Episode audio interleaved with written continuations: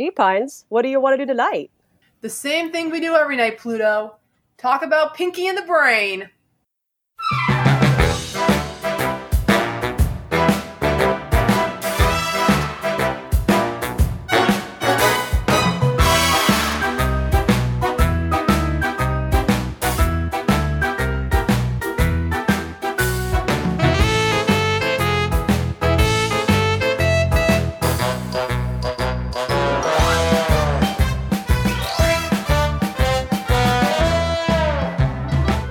Welcome to Pointcast, the podcast dedicated to the beloved cartoon characters Pinky and the Brain, as we chronicle their evolution episode by episode, from Animaniacs to their two spin-off series, and all the way to the Animaniacs reboot. My name is Mary Jo, but you may call me M J R Pines. And my name is Kelly, but you can call me Pluto. And today we're going to discuss the second episode of the Pinky and the Brain spin-off of Mouse and Man. Yay! Yay! Number two. Yep, episode number two. Also, just as a, uh, I just want to apologize if there's any background noise, if you hear any background noise. One of my family members is just taking a shower, so. It's all good. If you hear any background noise on my end, it's my rats playing in their cage. Yep. Yep, so, um, we do have a couple bit of, uh, pieces of news. Oh, cool. What's the news? We interrupt your regular broadcast to bring you this important news bulletin.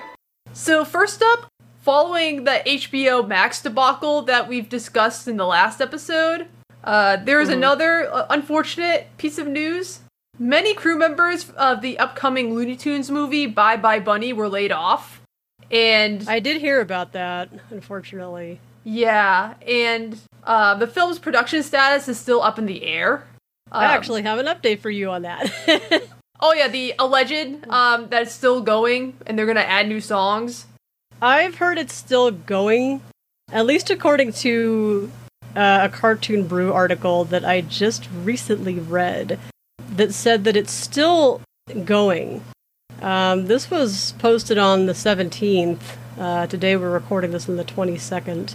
Mm-hmm. Uh, but they at least reported, um, or they mentioned that, I guess someone who's on the project says that the project's still very much alive. Mm-hmm. Um, there's a Warner Brothers animation executive uh, who said this, mm-hmm. uh, that the project's still going. So let's hope. I hope it's still going because I actually like the premise of this of the Me film. Me too.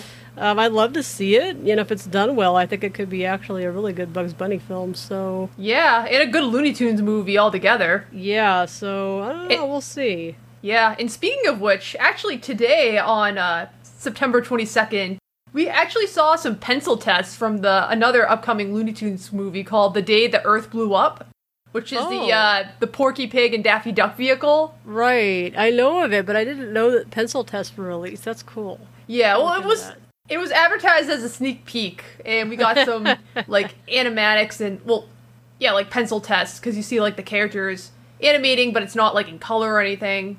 Does it look good? Yeah, it looks very good. It looks very fluid. I like just the bounciness of it. And it looks very funny, so I'm excited for that too. They got some talented people over there. Mm-hmm. That I hope they don't lay off. They've already laid off some people, which I hope that they find security somewhere else, as secure as you could get in the business. But I hope that they find something elsewhere if they haven't already. Mm-hmm. But uh, yeah, I'd still love to see these two projects come to fruition, so I hope that they hang in there. Yep, same here. And also, on a more upbeat note, on Sunday, September eleventh, Rob Paulsen released a video on his Twitter where he and Maurice LaMarche sing a very sweet version of the song, Together Wherever We'll Go. I think so, Brain. Something like, wherever we go, whatever we do, we're gonna go through it together, thick or through thin. We lose or we win. No, that's not right. Let's no, do it again. No, Brain, together. I love you, Brain. I love you, Pinky. Narf. But don't tell anyone. No, I can't. See, I mean, you know, in certain countries, that's a felony, Brain. Yes, two mice together in one cage yes. without a marriage license. Aw. And it's it's very cute. And it sounds cute. Yeah, and they even joke, uh, they make some Brinky references in the video, where it's like, Egad! Like two two mice in the cage. How how will they ever know that we've got a marriage license or something like that? So it's cute that they seem very unbo- on board with the popular Brinky ship. So or at least love riffing off of it. That's funny. Yeah, it is very funny. It's it's it's food for, you know, people who love the show. So it's fuel for the fire. Fuel for the fire. It is. Exactly, because, you know, Warner Brothers and Hulu ain't giving us anything when it comes to advertising for the show. Yeah, we're probably not going to see anything until October, is my guess. Mm, yeah. If, if we even get the show in November. I mean, the last two seasons have, I think, consistently released in November, close to Thanksgiving or something. But, I mean, I guess we'll find out. They're so tight-lipped about it until the last minute, so I hope we get it in a couple months, but... Mm-hmm. Who knows? Yeah, I mean, I hope that things are going on schedule for the crew involved and that, you know... Yeah. If they needed, like, if they need more time, I wouldn't be opposed to them taking more time if it, like, the end product's gonna be really great. Right. I'd rather they take their time. Yeah, I'd, I'd rather have them take their time than rush through something, because quality art takes time. You can't rush these things, you know? You can't rush art. Nope. And... moving on, I just want to address one itsy bitsy little mistake that I made in the last episode. Whoa. Wakey wakey, I made a mistakey. Yep, so I mentioned in Dot's Mouse that that was the first episode to premiere in prime time, but I was wrong. Oh. Yeah, because Dot's Mouse premiered on Kids W B on their Saturday morning block alongside the season three premiere of Animaniacs, or the original Animaniacs. And the series premiere of Freakazoid. Okay, okay. Yep, so... of Mouse and Man, which is the topic of today's discussion, that would be the first Pinky and the Brain cartoon to premiere on the prime time as part of the W B's Sunday night programming block. Okay, okay, so it's this one instead. Gotcha. Yep, this is the prime time premiere. Cool. Take a memo. Introducing T V's newest comedy duo, Pinky and the Brain. Yes. They're two small lab mice with one big plan. Trying to take over the world. Fortunately for us, they're not very good at it. The primetime world premiere of Pinky and the Brain, followed by Sister Sister Sunday. And now let's talk about the episode. All right, let's dive into it. So, Of Mouse and Man first premiered on Sunday, September tenth, nineteen ninety-five, on the W B primetime lineup. And Of Mouse and Man was written by Peter Hastings, directed by Audie Payton, animation was done by ACOM, and there was no title card for this episode. So the episode starts off as Acme Labs, as we get uh, like a pan down from the ceiling window, which has like ominous clouds going through, all the way down to the cage. And Brain tells Pinky that Man has an evil side, to which Pinky responds, front or back, as he's just showing off his butt to Brain, and Brain's just like, so annoyed.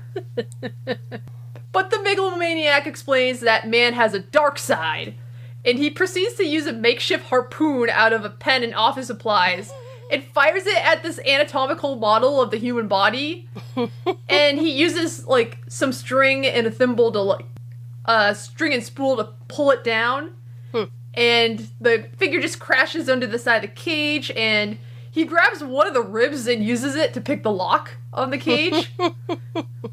I thought it was one of the more inventive cage escapes. Yeah, one of the more ingenious ways of getting out of there.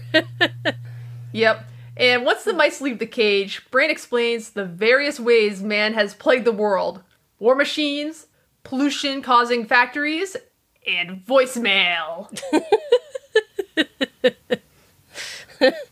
The absolute worst plague of all. Mm. That and scam phone numbers that we've been getting recently. Yep, that too. And Pinky says, oh, how are we gonna, are we gonna stop the bad thing? The very bad thing? And then Brain's like, nope, not before I utilize it to my advantage. Narf, are you going to stomp it out, Brain? Squash the bad, bad thing? Yes, Pinky. But not until I have manipulated it in a plan of world domination. Utilizing satellite technology and these we will redirect all global telephone communication into an endless voicemail system. And once a person is on the line, the array and amount of choices will render them occupied, busy, and unable to defend the Earth for a full seventy-two hours. His whole plan is that he's going to utilize satellite technology and alligator clips to redirect all global telephone communication to an endless voicemail system. And that way, he'll re- render all of the phone users occupied for seventy-two hours, which is more than enough time for a well-prepared mouse to take over the planet. Truly devious. Mm-hmm. And then Pinky's like, oh, we're, we're going to find a well-prepared mouse. And then Brain's like, I am that mouse. And then Pinky's like, oh, there you are then. And then he just congratulates him. He's like, good job. Yeah, and then like Brain's like, okay, you have two options. Either A, you're going to be of, of assistance. B, you're going to have your head in a walnut. And then Pinky takes some time to weigh the options before Brain just like smashes the walnut into, onto Pinky's head. I remember that now. And then Brain asks how he's going to obtain all this money without running for Congress. But then Pinky emerges from his walnut shell prison and lands on the remote, which airs a commercial for a financial cons- financial compensation company that can give people who are injured on the job up to one million six hundred fourteen thousand dollars.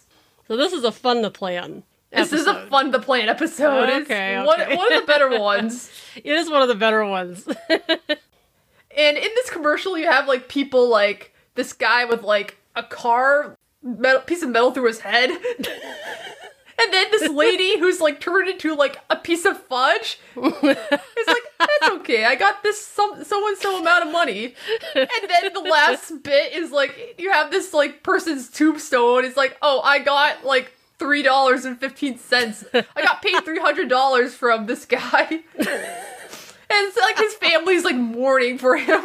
Oh my gosh, that's gosh. funny. I haven't watched. Is... Oh, sorry. No, you go ahead. I was gonna say it's funny and also relevant because I keep seeing all these financial compensation commercials for various things. Like, oh, if you went to this summer camp for like between nineteen sixty and nineteen eighty-two. Yep. You may be entitled to financial compensation. Yep. Because it's like, you know, the lake's been poisoned or something. I still get checks in the mail sometimes, like financial compensation if someone's like sued a company that I worked for years ago. And it's like, once in a while, it's kind of nice to see the checks show up in the mail. And I'm like, okay, I'm kind of glad I worked for the company, at least for that. Wow. You are like getting paid in these like residuals. Yeah, like, it's, usually it's like eight dollars, but sometimes you get a nice little chunk of money. Like, I think I got over a hundred bucks once. Nice! So, yeah, I'm like, hey, I'll take it. Yep, that's good. You have, like, candy money and then money you can store in the bank, so... Yep. Any amount's a good amount, I guess. The Brain's looking to get a lot more than that. Yeah, he's, like, you know, talking about, like, the millions, so... Millions of dollars. Yeah, so he's he's got his eyes on the prize. So when Brain asks Pinky, are you pondering what I'm pondering? Pinky replies, I think so, Brain, but I get all clammy inside the tent. Oh my gosh. Believe me, this episode is full of adult innuendos. This, this is... is... Oh gosh. This... this is just the beginning, so strap in, folks, because you're in for a that... wild are... ride. What the heck is that answer? Oh my gosh, I completely forgot about that one. the... the implications of this. Okay, anyway. Yeah. Anywho, holy cow! Would you like to explain said implications? No, I mean, all right. Well, you, just... you folks out there can leave it up to your imagination what Pinky's talking about here. There we go. Oh my gosh! But I'm, anywho, sorry. Continue. that's that's cool. Anywho, Brain says that he'll get a job at a large corporation so he can stage a hideous workplace accident and sue the company for one million six hundred fourteen thousand dollars. In workers' compensation. And then Pinky's like, egad, Brain, brilliant.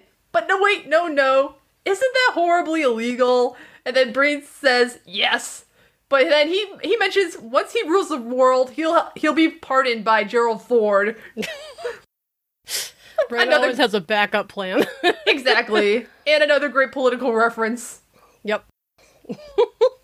All right, so then Brain finds his human suit in the closet, which I think is the second... instance of the human suit. Yep. Uh, the suit makes a comeback. It makes a comeback. Last time we saw it was in Win Big, and it makes its appearance again here.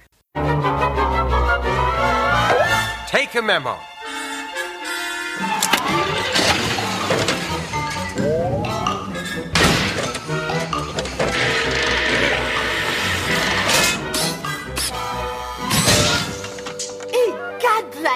Are you all right? Yes. Fortunately, my chest cavity is constructed of a titanium alloy. Oh, be sure to mention that in your job interview. And uh, so he operates it as a clockwork version uh, of the Thinky... I'm sorry, the Thinky? Let me reread the that. Vinky? The Vinky? Thinky and the Brain? Thinky and the Brain. Okay, so the Brain... Okay, Brain finds his human suit in the closet and operates it as a clockwork version of the Pinky and the Brain theme plays in the background. But when he breaks the closet door with his with his chest, it's like this human suit chest, he tells Pinky that his chest cavity is made of titanium alloy. And Pinky tells Brain to add that in his job interview. So the Brain heads out and he kind of squishes poor Pinky in the process with his big big foot of the suit. And yeah. we get a we get a screen swipe to the Fierro and Company building as a job interview is taking place. However, the hiring manager, Beetle Fierro, tells the candidate to leave after learning that he's married, which is something that you like is illegal to do in interviews, asking the marital status of your um, candidates. Yeah, maybe back then it wasn't, but I don't know about back then. Yeah, because I've I've read the. Um, Brain reference page, the bunches of references accumulated in a nutshell, right? Which is a great resource, by the way. Um, it is. Even like fans back in the nineties, they pointed out that's illegal. Interesting. Okay, so even then it was. Mm-hmm. Well, they're kind of they're kind of cheating here a little bit. Oh yeah. So Brain walks into the room next, and he's interviewed by Fierro as well. It tells him that they're a re-reinsurance company, which is a lucrative business, as Brain sees the wads of cash inside one of the desk drawers. And then afterwards, Brain gives this, like, adorable little sheepish smile after he's like, he's like, oh, okay. He's got a couple of cute little smiles in this episode, actually. He does! Carl. There's another one coming up later that's really cute. And so the guy looks over Brain's resume to see that he attended Princeton, Harvard Business, and has six years in the industry. And when uh, he asks Brain what his long-term goals are, Brain replies to take over the world. And Fierro laughs at this and compliments his drive, before saying that taking over the world is his thing. And Brain kind of sarcastically chuckles at this. Uh, when Brain asks if he's married, he says that he's not, but he mentions uh, that he has a roommate. Now, brass tacks, are you married? No, I do have a... Uh... roommate, but uh, he's very busy with his own activities. If we, if we get like a cutaway to Pinky, like kissing yeah. himself in the mirror with lipstick, yeah. he's like, but he's very busy with his own activities. His favorite shade. Wasn't this like a, a topic of conversation in the fandom or something of the kind of lipstick that Pinky prefers, because they always used like one or two shades. Yeah. Whenever he used lipstick, it was the same shade. Yeah. And I assume this was just for convenience, like they just used a standard pink color. Yeah, because he, he wore a similar shade of pink in the Napoleon Braid Apart during that yeah, point where he, like the French guys were kissing the mice and then Pinky's like yeah. putting on the lipstick. He used this as like light pink lipstick. It's a very good shade on him. It is, actually. It complements his uh, little pink paws mm-hmm. and white fur. Or maybe because he wants to have the same shade as Brain's eyes. Oh my gosh. He wears another color that's a little bit darker that's closer to that, I think, actually, in some other episode. Mm. But, yeah, anyway, so Brain, so Brain is then asked, like, well, why is your head so small? And he mentions that uh, it's it's part of it's his race. His race, some race of people with small heads, I guess, and... The manager gleefully tells the secretary that he has a diversity hire, and so Brain gets the job. So, moving into Act two, uh, Brain writes the equation of his workplace accident in his blueprints, and then Pinky shows that he made a choo-choo out of spare atoms, and Brain remarks, and me without my video camera. And he informs Pinky that he'll cause the accident by bluffing an alteration of the molecular matrix through a substrate platform of microwaves, with the help of a microwave. For no one knows how that works, as he says. No one knows how a microwave works. Yeah. Uh, and non-dairy powdered creamer will also take place in the scheme, apparently. Mm-hmm. Uh, when Pinky asks why he'll use the creamer, Brain replies, no one knows how those work either. On the job accident, Pinky. I figured it out. In the office kitchen, I will simply stage an accident utilizing the microwave oven and the non-dairy powdered creamer. For no one really knows how a microwave works. But why the powdered creamer, Brain? No one really knows how that works either. Yep. So then we get a screen swipe over to Brain sitting um, in his mechanical suit, riding the subway and reading the morning paper. And he's confronted by three punks who are like, like, yo, professor, tuition's due.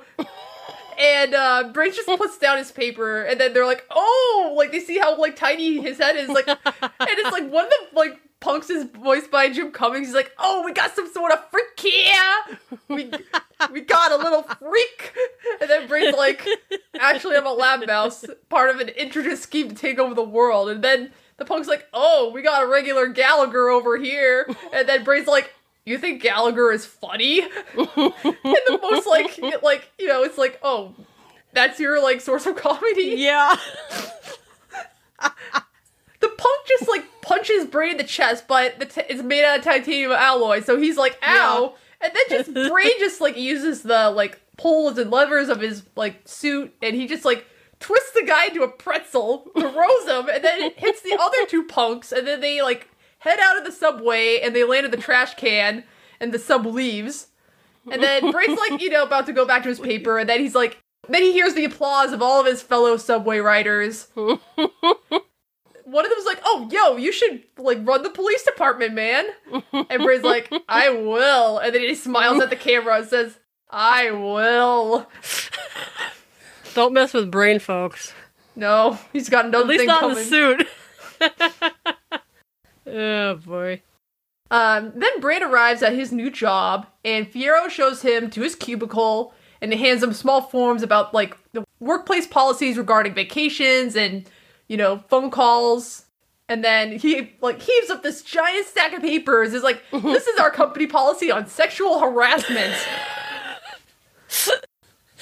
And he's like, you know, you shouldn't have to worry about this if you don't go near people. And Brain's like, my goal in life. Which is a relatable sentiment. Very relatable. Here's the company policy on vacations, on personal phone calls, and sexual harassment. Don't worry about this. You're safe as long as you avoid all contact with humans. My goal in life. Yeah. The sexual harassment joke kind of has a different taste in the mouth now after stuff came out. Yeah, it's, it's, it hits differently nowadays. Yeah, it does. But the joke's still funny, though. It, it is still funny. Uh, but anywho, uh, Brain just st- is decorating his desk. Like, he opens up his, like, little, like, work bag, and he sees that, like, Pinky has packed him a trophy where it says number one lab mouse on, like, a piece of tape, and Brain just, like, rips it off. And then, you know, he has, like, a fake picture of, um, like, Brain's, like, face plastered over the stereotypical family. And then another picture of Pinky on his wheel. And then his cubicle mate, who's voiced by Jeff uh, Bennett, he's like, who's your pet? And then Brain's like, my what? As if he's, like, insulted. Yeah. And then, like, the fellow cubicle worker goes on to say, oh, I keep mice too. I feed them to my snake. No. And then Brain's just like shudders, like, ooh. Ooh. Yeah. Sad. That That is very sad. uh, but then, like, the employee's about to sh- uh, shake Brain's hand, and then Brain's like, you know what? No, I, I would love to, but I can't, because I got a bad case of tennis elbow. And then, like, the co-worker's the lady's like, hey, tennis, you and I should play sometime. And then we get a hard cut to the tennis court where we see, like, all these holes on, like, the tennis fence. And Brain's, like, you know, he has the his tennis racket, and then the guy hits the ball over to Brain. Brain just, like, hits it, and it goes flying straight into the, the fence, and, like, the guy ducks in time, and he's like, you know what, maybe you should try out golf. Like, which he I, does later on. he, yeah, he does, so that's foreshadowing. Yeah. I love the implication that Bray just decided to just play tennis with this guy just to, like, humor him. Just be like, you know what, yeah, sure, I'll play tennis. Yeah, he went along with it. It's like, normally he'd be, like, focused on world domination, but he's like, you know what, yeah, sure, why not?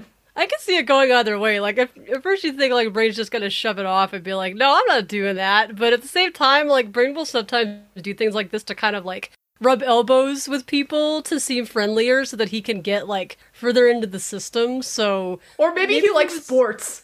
I, okay, he does, though. That's he loves sports. That's in character. He's very competitive, so I think maybe that was the reason. He just wanted to win.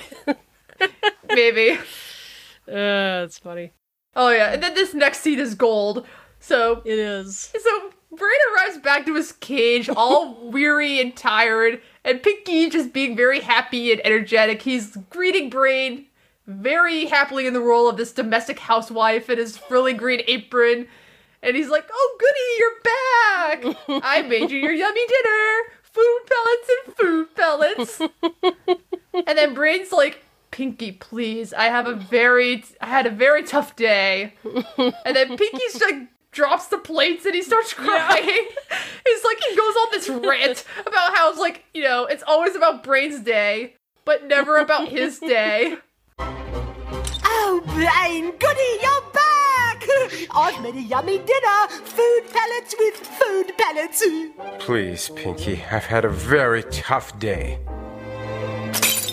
Oh, you have. You've had a tough day. You! What about my day, Brain? We always hear about your day, but what about mine?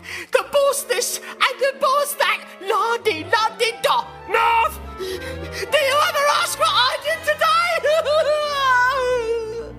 And it's so hilarious, and... Like, Rob Paulsen just delivers. He does. It's so funny. Like, he just goes off. It's really... I love how Pinky gets so into, like, this role.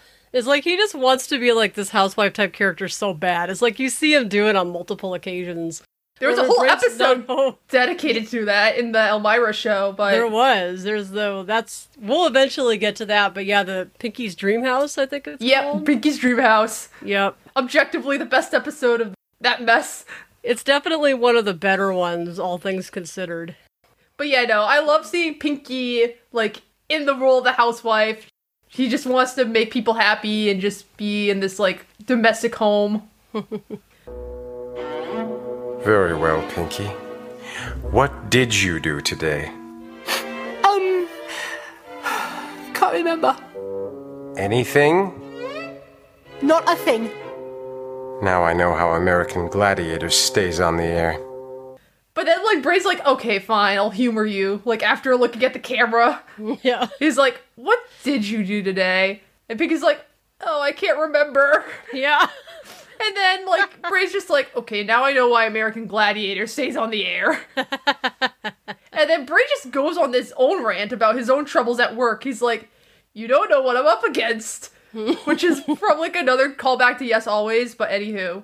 It probably is. And, um, and then Bray's just like, the stressful tasks I do every day. And then it just hard cuts to him in the kitchen. He's like, am I the only one who makes coffee around here? Yeah. Which is honestly, like, you know, yeah, I can, I can see how, like, that's a big plate at work. Yep. Having to make coffee for everybody. Yep. Could totally see him getting mad about something like that. So, yeah, so in in the kitchen, uh, Brain is then approached by a young female coworker who kind of flirts with Brain, actually. And Brain becomes like, a little... Yeah, go ahead. I was just going to say, she's, like, touching him and, like, you know, trying to, yeah, like, hit on him. Yeah, she's going for it. And Brain's kind of, like, accepting it, actually. He becomes a little infatuated with it. Um, this is the second time he has that cute little smile. Like, he actually kind of cracks oh, yeah. a little grin here. Yeah, that was cute. Yeah. So, when she introduces herself, though, Brain kind of struggles to leave the room, but he accidentally, like, sweeps her off her feet and into his arms, like, while he's in this suit.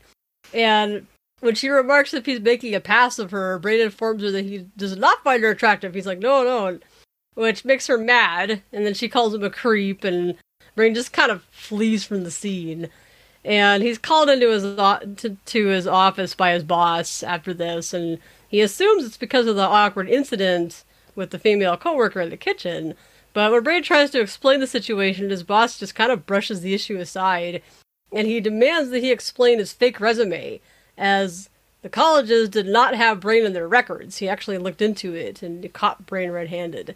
Uh, where Brain tells him that he'll fetch his diplomas, but he decides to put his plan into action at this moment, because it's like, okay, he's running short on time now. So he makes a trail of this non-dairy powdered creamer from the microwave, and Brain just, like, hops in. He's just like, yeah, he just, like, sits, settles in, and then he, like, then yells he out.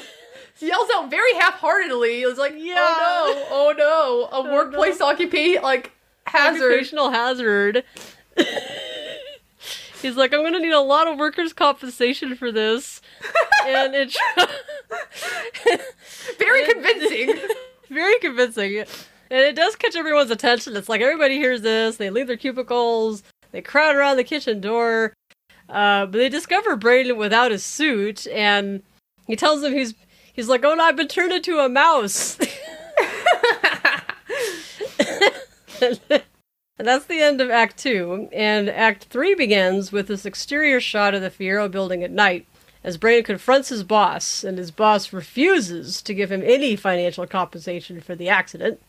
And Brain tells him, well, he'll see him in court. So we get this screen swipe over to the local courthouse as Fierro's lawyer, whose name is Mister Locke, who looks and acts very much like Christopher Walken, asserts that Brain is too intelligent to be a mouse. And Brain's about to show his x-rays, but he finds that his folder is, is empty, and he's like, well, what happened to them? And so we get a scene after this of uh, Fierro, the Fierro manager taking Brain's x-rays, x-rays from the doctor and ripping them up. And he bribes the medical worker with a briefcase that contains pink lingerie. So the doctor decides to keep quiet. Which is another well, the, adult joke where it's like, that came yeah. out of nowhere when I first watched it. I'm like, wait, what? I know, yeah, another very adult joke. uh, so the lawyer then shows the items on Brain's desks, which Pinky had packed for Brain. And he states that oh, a mouse could not win bowling trophies. The mouse couldn't have a wife and a child.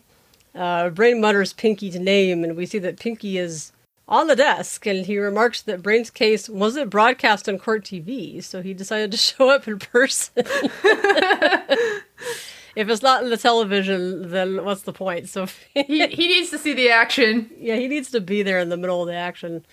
Brain tells Pinky to stay down. It's like, lie low. And Pinky, she jokes around. It's like, it's a good thing you didn't bring the suit. And this reminds Brain that, uh-oh, he left the suit in the office kitchen closet. So he tells Pinky, like, to go and get it, go retrieve the, the suit from the closet, the kitchen closet. So Pinky is both overwhelmed that he's he's that he's able to help. Like, he gives and, him this hug, and he's, like, tearfully like, oh, Brain, yeah. You're allowing me to help. Aww. Aww. Pinky loves to help. Yep. And he gives him this little salute before falling down off the little table. And then we see Pinky hopping from the sewer grate and into this snack box, as a worker removes these boxes from his truck and into a vending machine, and we get this cute little moment of Pinky, like, being placed in the vending machine with the other snacks, and he kind of gets stuck inside. Yep. But uh, back in the courtroom, the lawyer questions uh, Fierro, who asserts that Brain is a man of color, but he does not, like, know it, the origin of his country, where he's from, so he assumes it's somewhere in Europe. and uh, Brain then remarks, like, no, it doesn't matter who I was then. The point is, I'm a mouse. And then, like, Locke, the lawyer, he's like, ha ha ha, yo, that's the thing, you're too intelligent. And then it, we get back to the office, where Pinky is liberated from the vending machine by a female worker, who flees when she realizes that her snack is actually a mouse. And then Pinky manages to find the suit in the closet. He, like, pushes the door open, climbs into the suit, and then he moves on out. And, like, during this, like, we see Pinky, like, crushing every newspaper box on the street and the fruit stand. Because, of course, you gotta have, like, somebody crashing into a fruit stand in these situations. Of course. Yep. Thank goodness it wasn't, like, the cabbage guy from Avatar. That's what I was thinking. He's like, my cabbages! So meanwhile, Brain is called to the stand, and he informs the lawyer that the accident was caused by a microwave, for no one knows how those works. But the lawyer's like, you know, he has his graph ready, and he shows how, like, the microwave works. And then Brain's like, he adds, like, oh, the accident also involved a non-dairy powdered creamer. And the lawyer's just stumped. He's like, he's like oh, well... He's and then, like, yeah, no one knows how those work. Good thing he had that included in the plan. Yep. So then, um, Locke then asks Brain, are other mice intelligent as well? And then Brain thinks for a moment, and then we cut to see Pinky freaking out as he's stomping down the street, and he causes all these car accidents. He's like, ah! And we cut back to Brain saying, no. And the lawyer's like, exactly, Your Honor. I contend that Brain is simply too intelligent to be a mouse. And then Brain's like, no, no, I'm just an average mouse. I'm just merely a simpleton. And then he adds, Narf. You know, Brain's desperate when he says Narf. Yeah, he only says that on a few occasions. Yep. Mister Brain, in your experience with other mice, are they intelligent? No. Exactly! Your Honor, I contend that Mister Brain is simply too intelligent to be a mouse. But no, no, I'm I'm not intelligent. I'm a simpleton, yes. Like any average mouse. Uh, Narf. Uh, but then, uh, then the Christopher Walken impersonator decides to humor Brain by telling him fake facts, which angers Brain. It's just getting so upset about this. And he tops it off with an inaccurate fact about the Fermi-Dirac distribution, which causes Brain to just snap. So, you would have no problem with me saying that Albert Einstein was a champion surfer? What? I mean, no. Or that the temperature of the sun is a comfy seventy degrees Fahrenheit? I wouldn't know. Or that the Fermi-Dirac distribution function is a soup kitchen? That's preposterous! Your Honor, the Fermi-Dirac function is, for any system of identical fermions in equilibrium, the probability that a quantum state of energy E is occupied. My word, man! Don't you know your quantum statistics? He just goes on this tirade, is like, yeah. My word, man! Don't you know your quantum statistics? Yeah. That was so funny. I love that Brain just can't, like... like, he gets so close to reaching his goal, but then... usually he ends up ruining it in some way. At least a lot of the time he does. And I love it when it's a situation like this, where he just can't not deal with a fact, with an incorrect fact given. He needs to be like, no, this is how you do it. This yeah. is what's right. And it's yeah. like due to his own frustration. Yep. So the court finds that Brain is simply a man. But before... But before Brain heads off, they find him guilty of public nudity. But as the, co- the cops handcuff Brain, this is right when Pinky bursts into the courtroom in the human suit, and he dispatches the officers in the room, and everyone flees from this rampage. And uh, in the chaos, Brain is able to escape from his cuffs, and tells he tells Pinky he's right next to him, but Pinky unwittingly squishes Brain, not seeing him. And uh, Pinky easily fights off more cops as he apologizes and exits the courthouse. He's like, sorry, I'm so sorry! Yeah. He he never means to hurt anybody. No, I'm reminded of the Plight of Hand episode. It's like, he doesn't, yeah. he doesn't mean to cause any trouble. It's just, you know, the circumstances that's surrounding Pinky. Yep. He's just caught up in the, you know, crossfire. Yep. Rain! Pinky, down here! Pinky!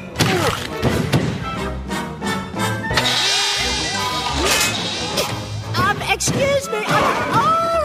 I'm sorry! I didn't mean to... Oh. So back at the lab, Pinky carefully tends to Brain's wounds as he wraps his medical gauze around Brain's head. And Brain tells Pinky not to wrap it too tight because he needs to think for tomorrow night. And the mice engage in their usual exchange, and we get an exterior shot of Acme Labs as the dramatic chorus sings the mice off. And that is that for Of Mouse and Man. Just one more, then. Careful, Pinky, not too tight. I must be able to think freely so I can plan for tomorrow night. What, Brain? What are we going to do tomorrow night? The same thing we do every night, Pinky. Try to take over the world. They're Pinky, they're Pinky and the Brain, Brain, Brain, Brain, Brain. It's a funnier episode than I remember. It, it is so funny. It's it's hilarious. It's got some good jokes in it. For context, I I didn't have time to watch this episode before we recorded, so I'm kind of like reliving it, uh, rewatching it in a way through reading this, and I've forgotten some of the jokes. So yeah, it's a funny episode. Yeah. So now let's delve into some firsts and fun facts. Alrighty. So for the first, this is the first Pinky and the Brain episode to air on the primetime schedule. Right. And most of the season one episodes aired on the primetime schedule on Sunday nights. However, because they were doing so well in the ratings, because they were going up against sixty minutes, season two onwards, the Pinky and the Brain cartoons aired on the Kids W B. Right. Yeah, so because this was more prime time, like, this episode definitely feels more adult compared to, like, the rest of the series. It does. It's kind of a, um... I mean, there's adult jokes, too, in the earlier episodes in Animaniacs, uh, and the Pinky and the Brain segments there. But, uh, they start to dive a little more into it when it gets its own series. Yeah. And this is also the first episode to have its title, uh, parody the classic John Steinbeck novel of Mice and Men. Yep. Which was bound to happen. I think it was only inevitable that they would parody that title. Exactly. Because the first ep- uh, Pinky and the Brain cartoon from the Animaniacs reboot was actually titled Of Mice and Memes. Right, so they do it again in the uh, reboot, yeah. Yep. Uh, this is also the first Pinky and the Brain episode to feature a Christopher Walken character, caricature, yep. who is yep. voiced by Jeff Bennett. Um, he would also make a lot of uh, later appearances in the spinoff, uh, such as in such episodes as The Pinky Protocol, and more famously, The Megalomaniacal Adventures of Brady the Pooh, as yep. he's in the in the role of Christopher Robin. Yeah. Hello, Christopher. Hello, Pinklet. Brainy, let me confess something. I tell you this because, as a megalomaniacal genius, I think you'll understand. Well, actually, we have to get some honey from it. Sometimes when I'm riding my bike around dusk, and I see the two rotating reflectors of another bike coming towards me, I have this sudden impulse to swerve into this oncoming bike. And this caricature would later become one of the antagonists of Pinky Elmira and the Brain. Yep. Goes by Wally Faust, who is, like, part of this, like, underground, like, secret society for, like, villainous people who's planning on world domination. But he's, like, trying to, like, dispatch the mice because they've, like, Bray's been a bit closer to world domination than they ever have. Yep. Which is honestly kind of funny. It is. It's kind of an interesting premise, honestly. I kind of wish I wish they'd gone with that. Me too. I wish that had been, like, the main storyline. I mean, it would have been a lot more interesting than what they did do with it. Mm-hmm. Yep, and he was first seen in the episode five B, The Man from Washington. Who do you work for? What do you want with us? I belong to the Circle, a secret government organization. Our goal is world domination. You will be tricked into working for us, then eliminated. Cluck like a chicken! Bacaw! Stop it, you five-year-old. Listen carefully. Your mission was a failure. You were misled. We were nowhere to be found. Do you understand? And I know that we mentioned this during our review of Brain Meets Brawn, but an additional fact to this is um, the episode's writer, Peter Hastings, would later go on to direct the Country Bears movie, and it starred Christopher Walken as the uh, villain of the film. In yep. another instance where he antagonizes a bunch of anthropomorphic animals. Sweet, innocent kid, you jerks me. Years back, you hit me with a chair. Since that day, I've been plotting my revenge, waiting for the day I destroy the place that brought me misery. Well, that day is tonight. I forgot he was in that film. Yeah, he's only in it for seven minutes, and he's top billing. The first thing I ever remember seeing him in was Mouse Hunt. I don't know if anybody remembers that movie, but it's one of my favorite films, and he's an attack. An antagonist to the mouse, anyway, in that film. So, uh, yeah, it's, there's a couple instances where he's been an antagonist to mice characters. Wait, now, is Mouse Hunt, like, a live action movie from the nineties. It's a lot, yeah. It's a kind of a dark comedy film, and it came out in, let's see, in nineteen ninety-seven. Okay. But yes, Christopher Walken plays a exterminator in that film. And there's like, basically the premise is like, there's two brothers who are trying to get this little mouse out of their house that's just like terrorizing them. And one, uh, one of the things they do to try to get him out is to hire this exterminator. And the exterminator is played by Christopher Walken. And uh, the the mouse bests him. He's, he cannot get the best of the mouse. The mouse is just too smart. Another instance where he's bested by a mouse. Yep, he can't escape. Yep, that's part of his resume, just antagonizing and being bested by anthropomorphic animals, or just animals in general. Yeah.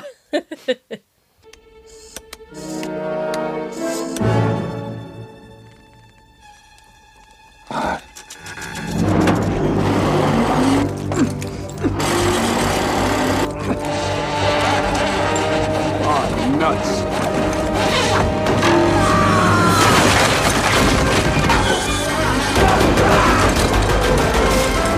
Uh, let's see, two more firsts. Uh, this is the first episode in which mice are separate, in which the mice are separated actually for a decent portion of the episode. There are a good number of episodes in the spinoff in which the mice are apart for part of the runtime, but are later reunited, uh, which include um, in season one that includes Snowball. Uh, the Third Mouse. In season three, uh, some episodes that include this are This Old Mouse, which is one of my favorites, Broadway Malady, which is a great one, uh, and A Pinky and the Brain Halloween. Which is, like, one of my favorites. Like, yeah, absolute that's a, favorites. That's a really good one, too. Um, and the Animaniacs reboot, uh, this also happens in Run Pinky Run, Mouse Congeniality, uh, and Narf of a Troubled Water. Uh, so those three also have the mice apart for part of the episode. This is also the first episode to feature an Animaniacs cameo. Uh, you can see the Goodfeathers perched on the statue of Justice outside the courthouse. And later in the show, uh, Dot would make a couple of cameos as well. Uh, she appears in The Third Mouse for a brief couple of seconds. And she also appears in Pincasso. Um, and in the series finale of the spinoff, uh, which is called Star Warners, uh, that includes most of the Animaniacs cast alongside the mice. Uh, it's like a half-hour Star Wars spoof. So it's kind of like a... They did two finales. They did one for Animaniacs, and they did one for Pinky and the Brain. Um, yeah, which honestly kind of like operates more as an Animaniacs episode than yeah, a Pinky and the Brain of, episode. It was kind of a weird choice. Like, I kind of considered... Like, it is technically the last episode of the Pinky and the Brain spinoff from the nineties, but I kind of consider the Pinky and the Brain reunion the last episode, just because of the way it ends, and it's mm. tying everything together, so that's more of a send-off for those two characters, whereas Star Warners is like, yeah, it encompasses, like, the whole Animaniacs cast. So. Yeah. Like, I can definitely see the reunion special being more of a send-off, and I'd also argue that Brainwash feels more like a finale, because it has, right. like, those finale vibes where it's a three-parter, you have, like, this, like, large story of, like, the mice trying to save the world. Right. It, you have, like, send-offs to, like, you know, Snowball, and even, like, the mice get, like, sort of a send-off as well, as we see, like, a new Acme Labs at the end of that one. Yeah, it does also, yeah, feel like a send-off, because it's basically a movie, you know, yeah. cut into three parts, but it technically is a Pinky and the Brain movie. Mm-hmm. Uh, so, yeah, and that's also in the last season. So you have that, and then I think you have, I think you have, like, Hickory Dickory Bonk, like in oh yeah, that's James that. Pond parody. Yeah, you have the yeah to Rush Up with Lab Mice, and then I think you have the reunion special, and then it's Star Warners. I think is like the very last one, mm-hmm. something like that. Yeah, there's like there were only like seven episodes produced for that season four. Yeah, it wasn't very many.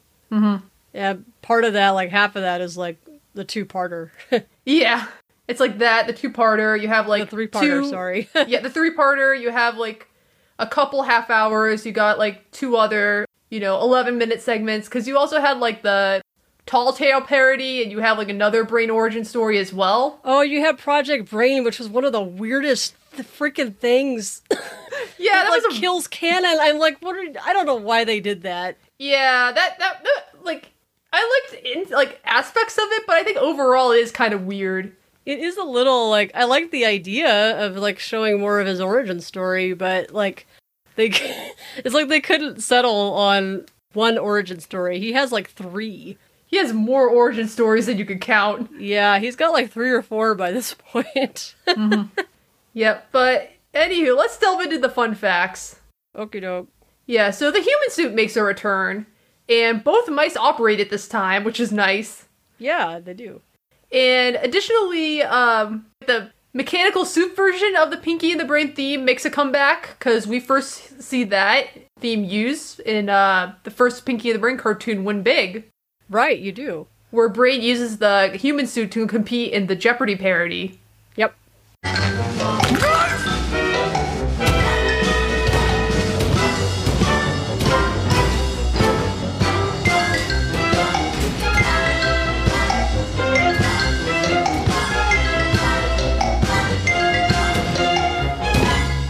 And I I should have mentioned this earlier, but like uh, since I was like we were on the sub uh, topic of Win Big, um, I do have to address that like the word like Jip and Jip parody is actually an offensive term. Really? Yeah, it was against like the Romney community, since like the word Jip means to like swindle or rip off, oh, which kind of stems into like negative stereotypes. Well, it means Jip here too. Well, I mean we use the term Jip, yeah, to like to yeah swindle or rip off, but. I didn't know that it was an offensive term against the Romani community. That's mm-hmm. interesting. I did not know that. Yeah, I, I, I, I hadn't like re- realized that until recently, so that's why I, I wanted to bring it up too. Yeah, I don't hear the word used as much now as I used to in the past, mm-hmm. but yeah, I did not know that.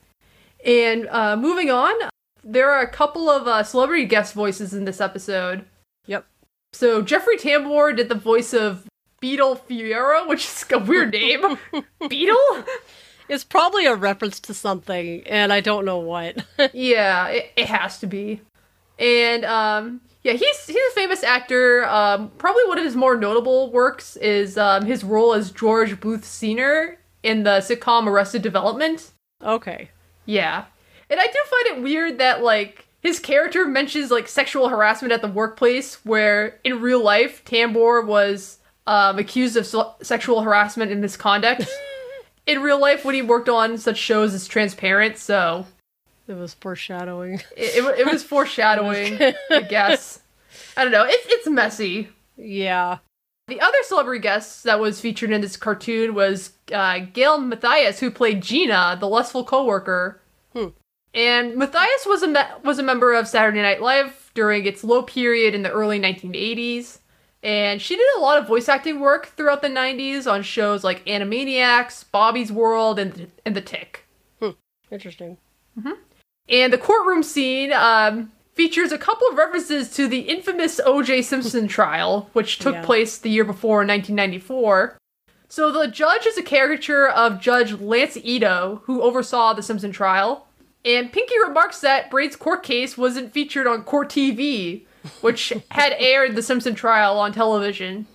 I remember when that trial was taking place. I was five years old, and I, I distinctly remember I was in my living in the living room of my parents' house, and my mom was watching it, and she was trying to help me with my homework at the same time. Oh! But she was so engrossed in in what was happening on the T V that like she was trying to like divvy her time between that and me.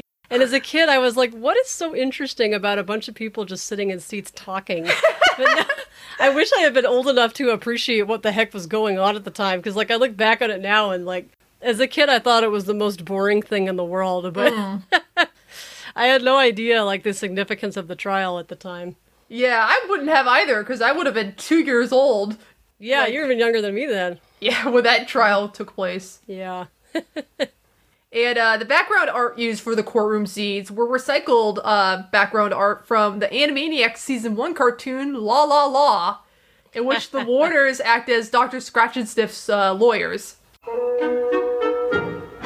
you swear? Yes. Well, you shouldn't. It's not nice. I thought that background looked familiar. Mm-hmm. Hey, it saves money. Yep, you're recycling assets, so, you know, whatever's yep. more cost-effective. Exactly. I think I saw, like, one of the, ca- like, the background characters in the, um, like, the people sitting there. She looks like the, um, the, like, one of the people that was featured in that episode. I think they just switched, like, you know, skin color and hair color. Again, saves money, time and money. Yep, you gotta use those uh, model sheets. Yep. There's a few more uh, fun facts here. There's more pop culture references, as to be expected. Uh, Bray mentions Gerald Ford, uh, that Gerald Ford would pardon him when he takes over the world. Gerald Ford was the thirtieth President of the United States, taking office from August ninth, nineteen seventy-four to January twentieth, nineteen seventy-seven. And he infamously pardoned the previous president, uh, Richard Nixon, for the Watergate scandal and other federal crimes he committed during his time in office. So, pretty famous reference there. Uh, the punks that confront Brain in the subway call him Gallagher, which is a reference to the prop comedian who famously smashed fruits with a sledgehammer, um, and who was mentioned uh, in uh, Bubba Bo Bob Brain as well. Yeah, Brain was like, I enjoy beef jerky and the comedy stylings of Gallagher. Yeah. And he cringes when he says that, which yeah, is funny. Yeah, he does. A southern dialect. Check, y'all. Nice, Brain. Working class values. I enjoy beef jerky and the comedy stylings of Gallagher. Check.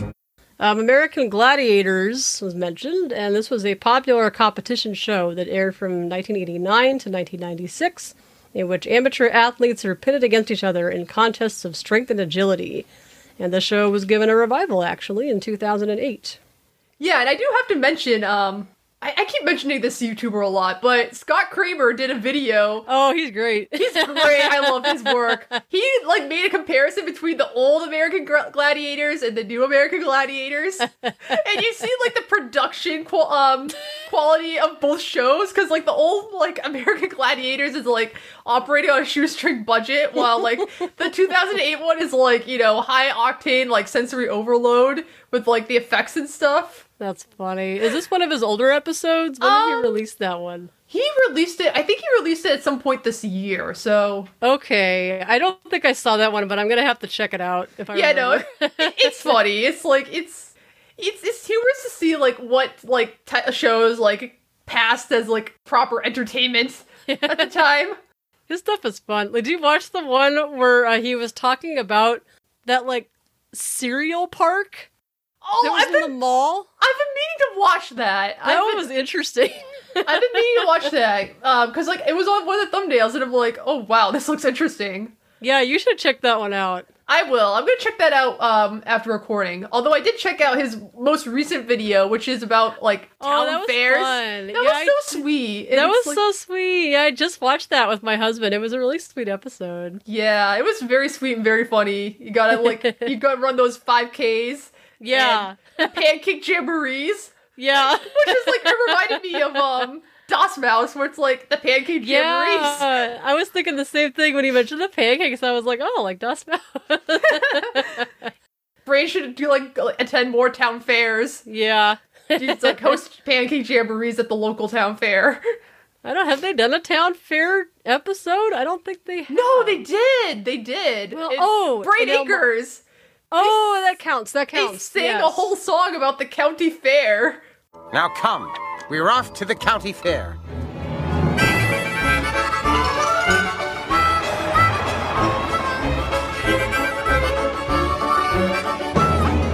This county fair is a pretty fair fair. If you go, then you will be there. When you buy a fair, you can go to the fair. It's the fairest of fair anywhere.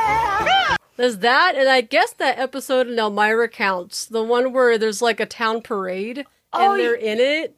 Yeah, the, the, the really meat one. Weird, the meat one, yeah. That one counts, too, I guess. Yeah, that one counts, unfortunately. Unfortunately. That was a very weird episode. Very strange vibes. Yeah. They should do another town. Well, I guess, unfortunately as well, I guess that other Elmira episode also Oh, yeah, counts. The, the, the teleportation one. The, the teleport, the worst one ever. The, the worst one where they're, like, it's conjoined. So bad. It's, uh... uh that, that was, was like so a carnival. Fun. That was more of a carnival, but... It was a carnival, but it was, like, a town. It was, like, in town, right? Like, they... Yeah. It was, it was nearby, but, yeah, that was... Hmm, that was not a pleasant episode. That was awful. But if you want to watch a good... county fair episode. Watch Brain Acres, please. Brain Acres is so, like, I don't know if I want to say underrated, but I think it's an overlooked episode. It's so great. It's, like, in my top five. It's, yeah, like, I love that episode. Like, no one, like, talks about that one very much, but please give it a, a watch. It's, it's a, like, really good one. It's a fun, like, goofy episode that parodies, like, Green Acres, but also it's a musical. It's a musical, and I think Wang animates in yep, that Wang one, animated too. that one. That episode also won an Annie for, um, I think it was Storyboard. I think Did yeah, really? Barry Caldwell won an Annie for that episode. Really? I didn't yeah. know that. He got all the good stuff. Yeah, he did all the good stuff. He got all the good stuff. Yeah, that episode comes in season three, I yep. think. Season three. Yeah, so it's a little down the line, but it's it's a really good one. Anyway, I got off topic. I'm sorry. That's okay. We were, uh, the next one, the Fermi-Dirac distribution. Yeah, so the Fermi-Dirac distribution is a nod to Fermi-Dirac statistics, which is a type of quantum statistics that reply that applies to the physics of a system consisting of many non-interacting identical particles that obey the Pauli exclusion principle, and it is named after Enrico Fermi and Paul Dirac, each of whom derived this, the distribution independently in nineteen twenty-six, although Fermi derived it before Dirac. Interesting. I think I've yep. actually heard of Enrico Fermi. Oh, cool. Sounds familiar anyway, that name. So, yeah. I like how they, they apply, like, actual, like, science and statistics. I appreciate that. I wish they'd done it more often, honestly. I mean, they do it every now and again, but, once like... Once in a while. Once in a while, but I appreciate the effort. Same. There is a goof in this episode, uh, and that's the, um... Wing is, for some reason, credited for the animation, but it's not Wang, it's A COM. Like, yep. once you get used to the animation styles of the of each studio, you can you can pretty much tell who's who. Yeah. Um, and they accidentally credited Wang here, but it's that's not Wang. No, Wang would be like more like the eyes would be rounder, like it would it's yeah. more rounder and like cuter. They gave Brain a more babyish look over time, and I mean, if you compare how the characters look in Dot's Mouse that we just reviewed to this one, you can see the stylistic differences between them and A COM, between A COM and Rough uh, Rough Draft, and between other studios. In T M S. In T M S. A COM has a very, um, I want to say inconsistent. yeah, they're uh, they're yeah. inconsistent. I mean, you have, like you can tell that they, they're starting to improve around this time. Over time, they get, like, there's some episodes where they do a little bit better. Like, I thought they actually did all right for Snowball.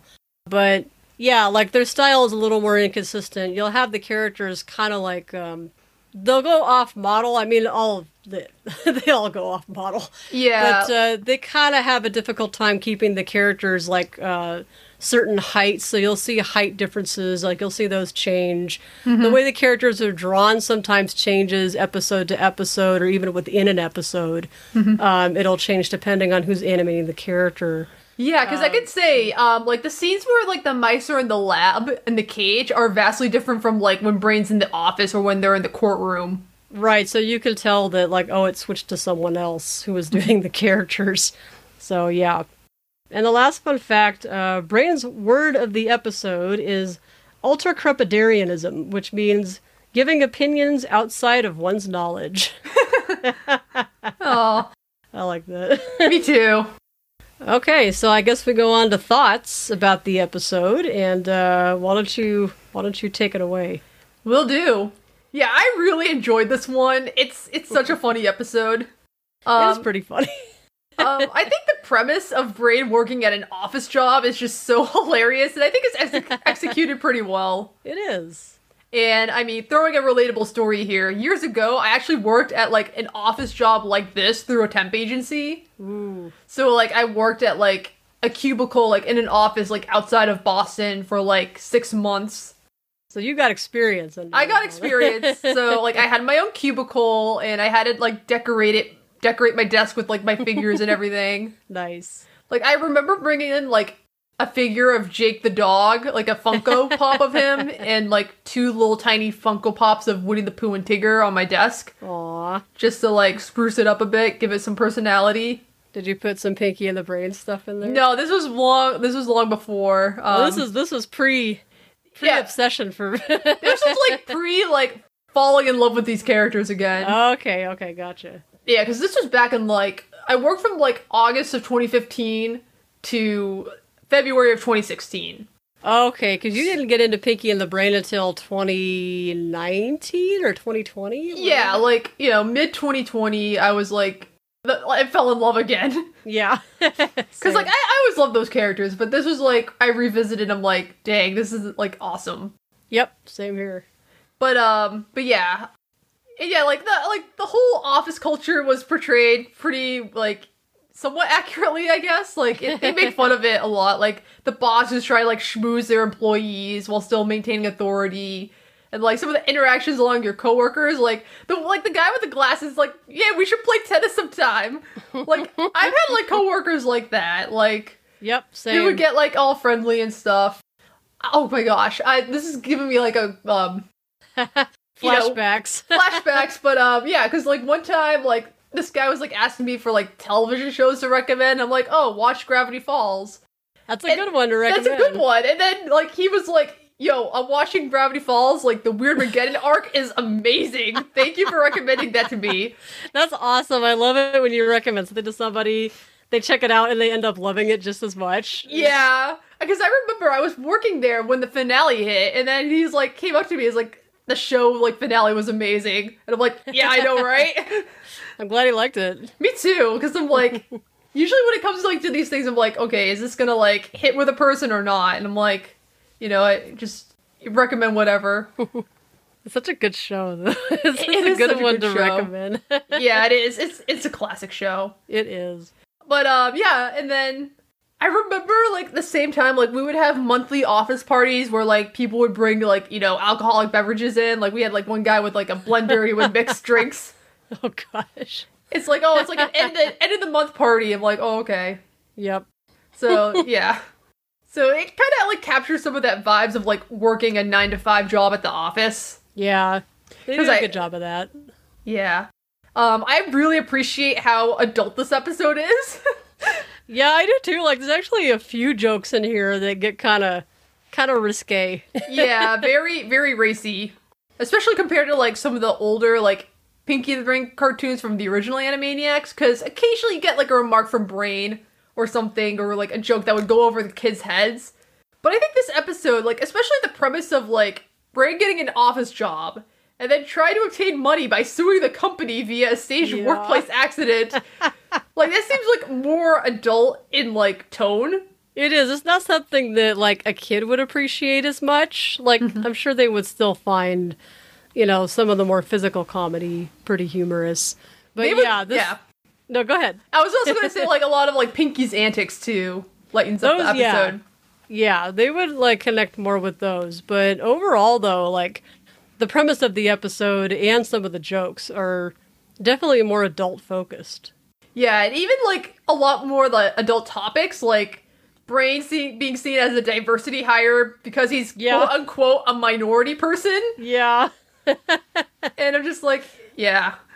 And, yeah. um, and then the episode also addresses sexual harassment in the workplace, which is, I found interesting. Yeah. Because it's like, you have, like, that one quip of it, and then, like, you have an instance of Brain, like, being caught in that situation where, like, right. his work, like, coworker is hitting on him.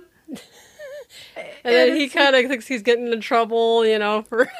yeah, and then, like, yeah. when the boss, like, brushes it aside, he's like, yeah, yeah, yeah, whatever. It's, like, kind of, like, shows, like, sort of that hypocrisy, I guess, of, like, you know... Yeah. Here's, like, sexual harassment. It's like, oh, you know, that's trivial matters. Like, this is more important.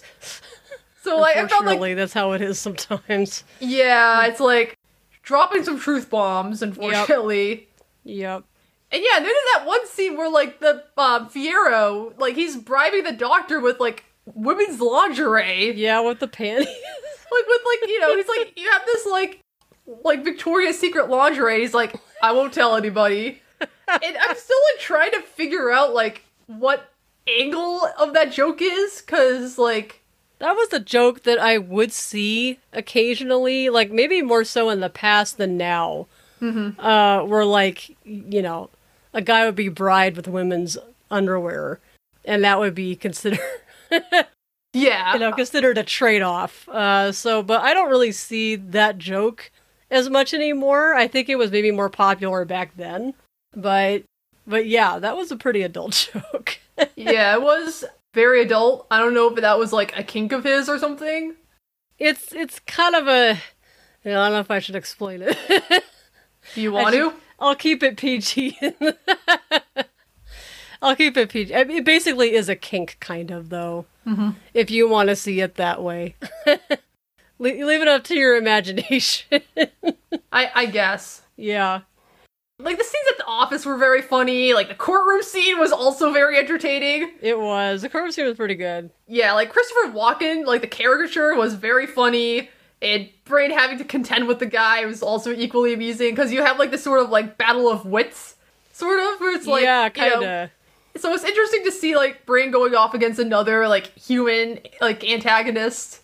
And he's trying to, like, play stupid, but he just can't do it. Yeah, it's like, he's trying to, like, you know, be a simpleton, but he just, you know, he's too egotistical. He's like, he prides himself on his intelligence, and he's like, no. Yeah, he's too prideful. Yeah, although I will say, like, if of Mouse and Man had aired, like, today, or at least, like, in, like, the recent, like, year or so, I'm willing to bet that the Christopher Walken caricature would have been, like, a Saul Goodman parody. Yeah, it would have been something different. It would have been, like, you know, a Bob Odenkirk impersonator or something, or a caricature of him, just to, like, riff off of, like, the success of Breaking Bad or Be- uh, Better Call Saul. Yeah, probably. They, yeah, they wouldn't have done Walken these days. Don't yeah. think so, anyway. Yeah, I mean, even though, like, the Christopher Walken way of speech, like, impressions are pretty funny. Like, you still see that once in a while. Like, I'll still see people joke about that, but not as much as back then. Yeah, I think the nineties were, like, the highlight of Walken impressions or Walken yeah. mania. Yep. Yeah, and I also thought, like, the human characters were interesting, because it's, like, they have their own quirks that made them amusing. Yeah, they were better, I think, in this episode. Like, the human characters are very hit and miss uh, throughout the series. I mean, obviously the focus is the mice, so that's who we're going to be, that's who we're going to be keeping our eyes on. But once in a while, you'd actually get an entertaining human character. Yeah. And um, also, um, even though Pinky's not, like, the main focus of the episode, I still think that he has a lot of great laughs, too. He like, does. Like, him kissing himself in the mirror, like, yeah. or just embracing his role as a housewife when Brain comes home from work.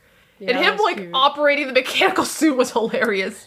Crashing and, through stuff. And rescuing Brain from facing the legal consequences of his scheme. Yeah. And then, obviously, Brain has some very great moments, too. Like, a lot of great sarcastic deliveries, like, him operating the suit when it's, like, he's beating up those thugs on the subway, or, like, playing tennis. Yep. And, like, him, like, the job interview scene was also very funny with him. Was like, oh. And, like, him having to, like, lie to get the job. Yep. Yeah, so, like, both characters are pretty much on point in this one. Um, other little moments that I enjoyed, um, were the scene where Pinky says that they need a well-prepared mouse, and Brain being like, I am that mouse, and Pinky congratulating him. Yeah, that was cute. The whole, like, Gallagher exchange on the subway, um... That little, was pretty good. The little sheepish smile that Brain gives, where, like, he's like, is that job lucrative? And then the Beetle Fierro's like, oh, you tell me, as he's, like, opened up the cash drawer, and then Brain's just, like, smiling, he's like, mm.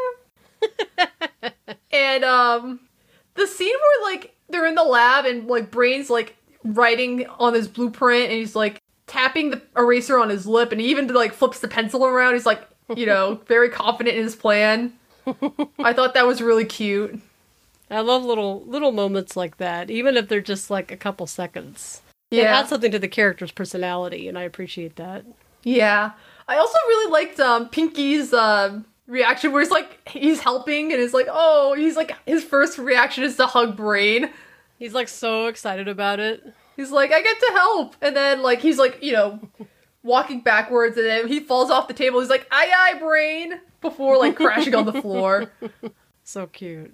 Yeah. And then, of course, Pinky tending to Brain's wounds is also very adorable. Yeah, I like that too. Yeah. So there's, like, a lot of great character moments in that one too. So yeah, overall, I thought of Mouse and Man is just an overall great episode. It's pretty fun. I noticed you have a little comment regarding the animation too. Did you want to talk about that also, or? Um, yeah, you know, I thought like A COM's animation was, you know, they're not my favorite studio, but I feel like at this point they're like starting to improve a little bit. Yeah. Like it seems like we're all like, we're brains at the office or like during the courtroom scene, things like that. I can definitely tell like they're trying to like improve their craft. So I right. appreciate that at least. He's not exactly the easiest character to draw in regards to Brain, at least. Both of them are kind of challenging in their own way. Mm-hmm. So I don't blame studios for kind of struggling with the, with those characters a little bit. But yeah, everyone, every studio kind of had their own way of handling it. Yeah, so what'd you think of this one, Pluto? I liked it. Um, I thought it was a very fun episode. It kind of tends to fly over my radar. It's one of those episodes that I like... Kind of like Dot's Mouse, I guess, where like, I'll forget about it, that it exists, but if someone brings it up, I'm like, oh yeah, I remember that. I liked it. It's just not as talked about as some of the other episodes. But sometimes I kind of think that works in an episode's favor, because if you like forget some of the jokes or whatnot, like I did here, you come back to it later, and it kind of feels like watching it for the first time all over again. So there's, yeah, there's some good, uh, there's some good jokes in here. I really liked the setup. I thought it was actually really funny of Brain like purposely setting up a scheme in order to sue the company and get the money out of that. Oh, I also love like just how like he goes about staging the accident where he's yeah, just, it's like, just so half-hearted. It's like he's just like, you know, shouts very pathetically. He's like, "Help! I'm stuck in a workplace uh, on the job accident. I need one million six hundred fourteen thousand dollars yeah. in compensation." He's very to the point. I'll give him that. He's very direct. So yeah, credit where credit is due. Yeah. But uh, I don't know. Like, you pretty much took the words out of my mouth. I don't really have much else to add except that it's a very funny episode. It's worth a watch. I also appreciate that it has some more adult jokes in it. I love that balance of, uh, they have some stuff for the adults and the kids to appreciate, but uh, Pinky and the Brain is, in general, the series is definitely more, is aimed at an older audience. Uh, Animaniacs is kind of like, has more uh, slapstick humor and whatnot that the kids can appreciate. Mm-hmm. Uh, whereas Pinky and the Brain is kind of more, yeah, kind of more adult-centered. So yeah. It's the kind of thing where you watch it later, as you get older, you appreciate it more. Yeah, it has sort of that low energy vibe where it's like, it's a bit more grounded compared to like, say, the Warners or Slappy Squirrel, but the humor is a lot more dialogue based and a lot more based on like the plans themselves and how they execute them. Right, so, I and of course like they, that, though. Me too, I love that a lot actually, and I think I, I appreciate that type of humor where it's more like, it's more like intelligently goofy. Right, I like that too. Uh, yeah, it kind of has like, yeah. Like, intelligent humor mixed with the goofy humor. And I like when an episode kind of takes its time, too, and doesn't, like, rush through it. Like, you don't have to have uh, slapstick or action happening all the time. Mm-hmm. It's kind of fun to just have some little, you know, dialogue jokes and stuff like this. Or just general banter between the characters where it's, like, back yeah. and forths, where it's like, oh. Yeah, just some fun character moments, so. And this does that. Like, I kind of felt like it had a bit of a slower pace to it.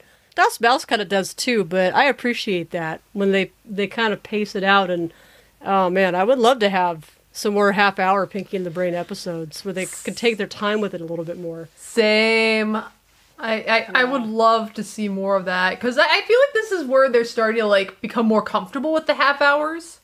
I think so, yeah, because like we still definitely get those episodes in this series uh, where you get two or three episodes, you know, in a half hour. But uh, there's also a lot of them that are a good twenty-four, you know, minutes or more, uh, where it really kind of stews on a plan and could take its time. And, uh, you know, definitely is for the benefit of the episode sometimes. So, yeah. Yeah, I don't really have anything else to add. You kind of took the words out of my mouth. Aw. It's all good. I love hearing your thoughts. Yeah, I, I also like hearing your thoughts, too, so. Thanks. Yeah, but now let's delve into some Narf ratings. Alrighty.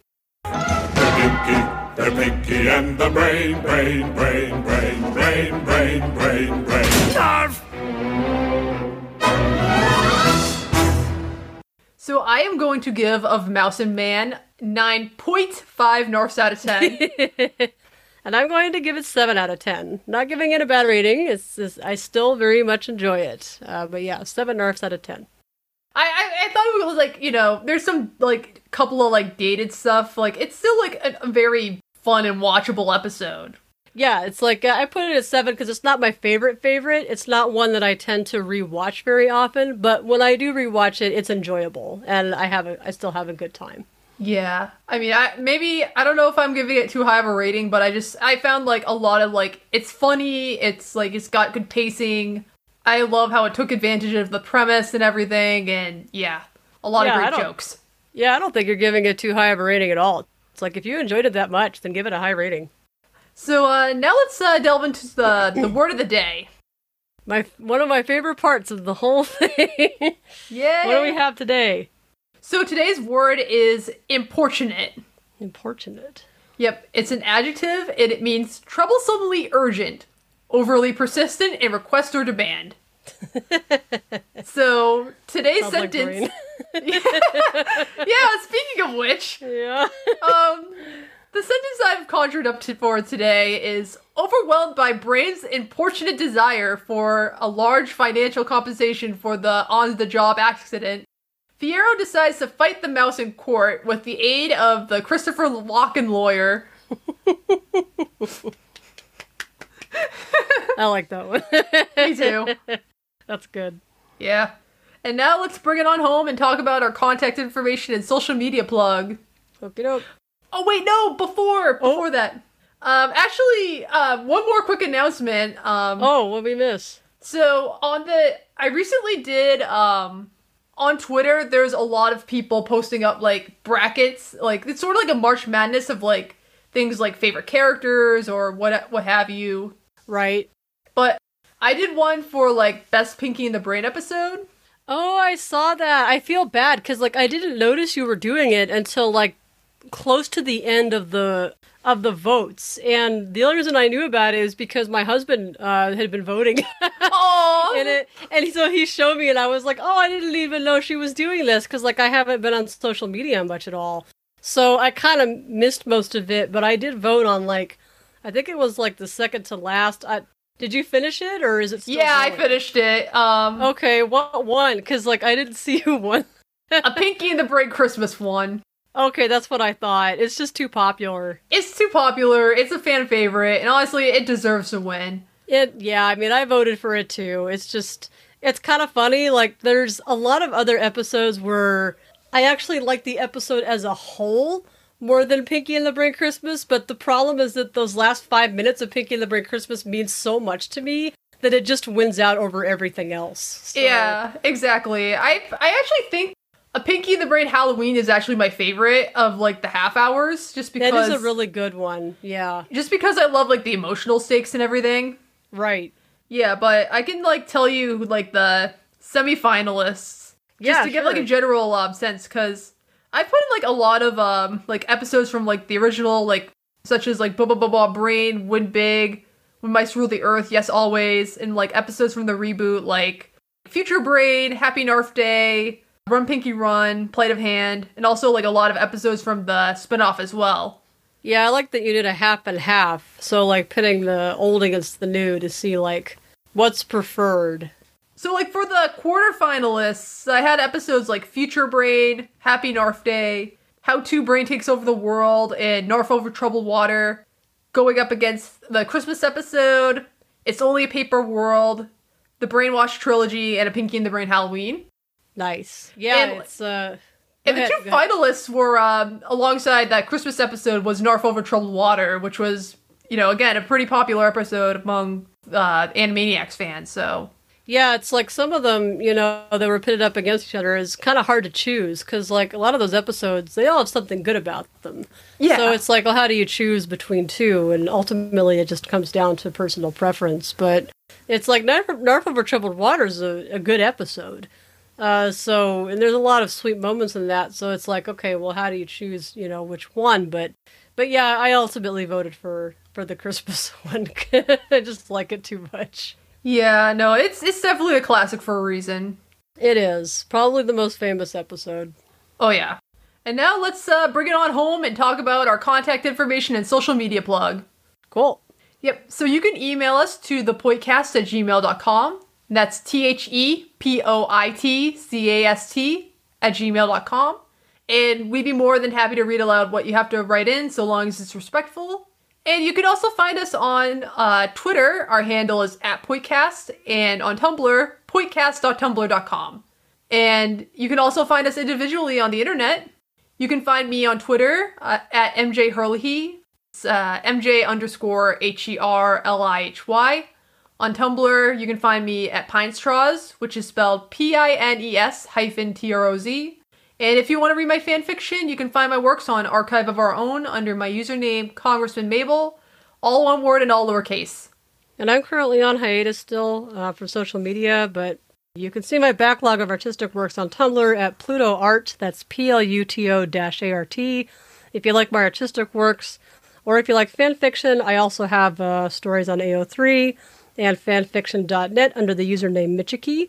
That's M I T C H E K I E, Michiki. Yeah, so thank you so much for tuning into this episode of the Pointcast. And next time, we're going to discuss episode three's uh, Tokyo Grows, That Smarts, and Brainstem. Ooh, there's one in there that's kind of special to me. there, yeah, there's two of them that are special. Yeah, there's, uh, that's a fun trio of episodes there. I like I like this next one coming up. But yeah, uh, me too. It's a really interesting batch of episodes. It is, but Bra- um, That Smarts kind of has a special place in my heart, but we'll get to that next time. Yeah, I have the same sentiments towards Brainstem. Aw, nice. Yeah, so, but for now, Pluto and I must return to the lab to prepare for the next episode. Why, Pines? What are we going to do next episode? The same thing we do every episode, Pluto. Talk about Pinky and the Brain. They're Pinky, they're Pinky and the Brain, Brain, Brain, Brain, Brain. The podcast was created for entertainment, educational, and informational purposes only. It is not endorsed by Warner Brothers Studios or Amblin Entertainment. All characters, sounds, and images related to Pinky and the Brain, Animaniacs, Pinky Elmira and the Brain, and other Warner Brothers properties and trademarks are copyright their respective holders. The opinions of the host, co-host, and any Pointcast guests are their own and do not necessarily reflect the opinions of Warner Brothers Studios or Amblin Entertainment.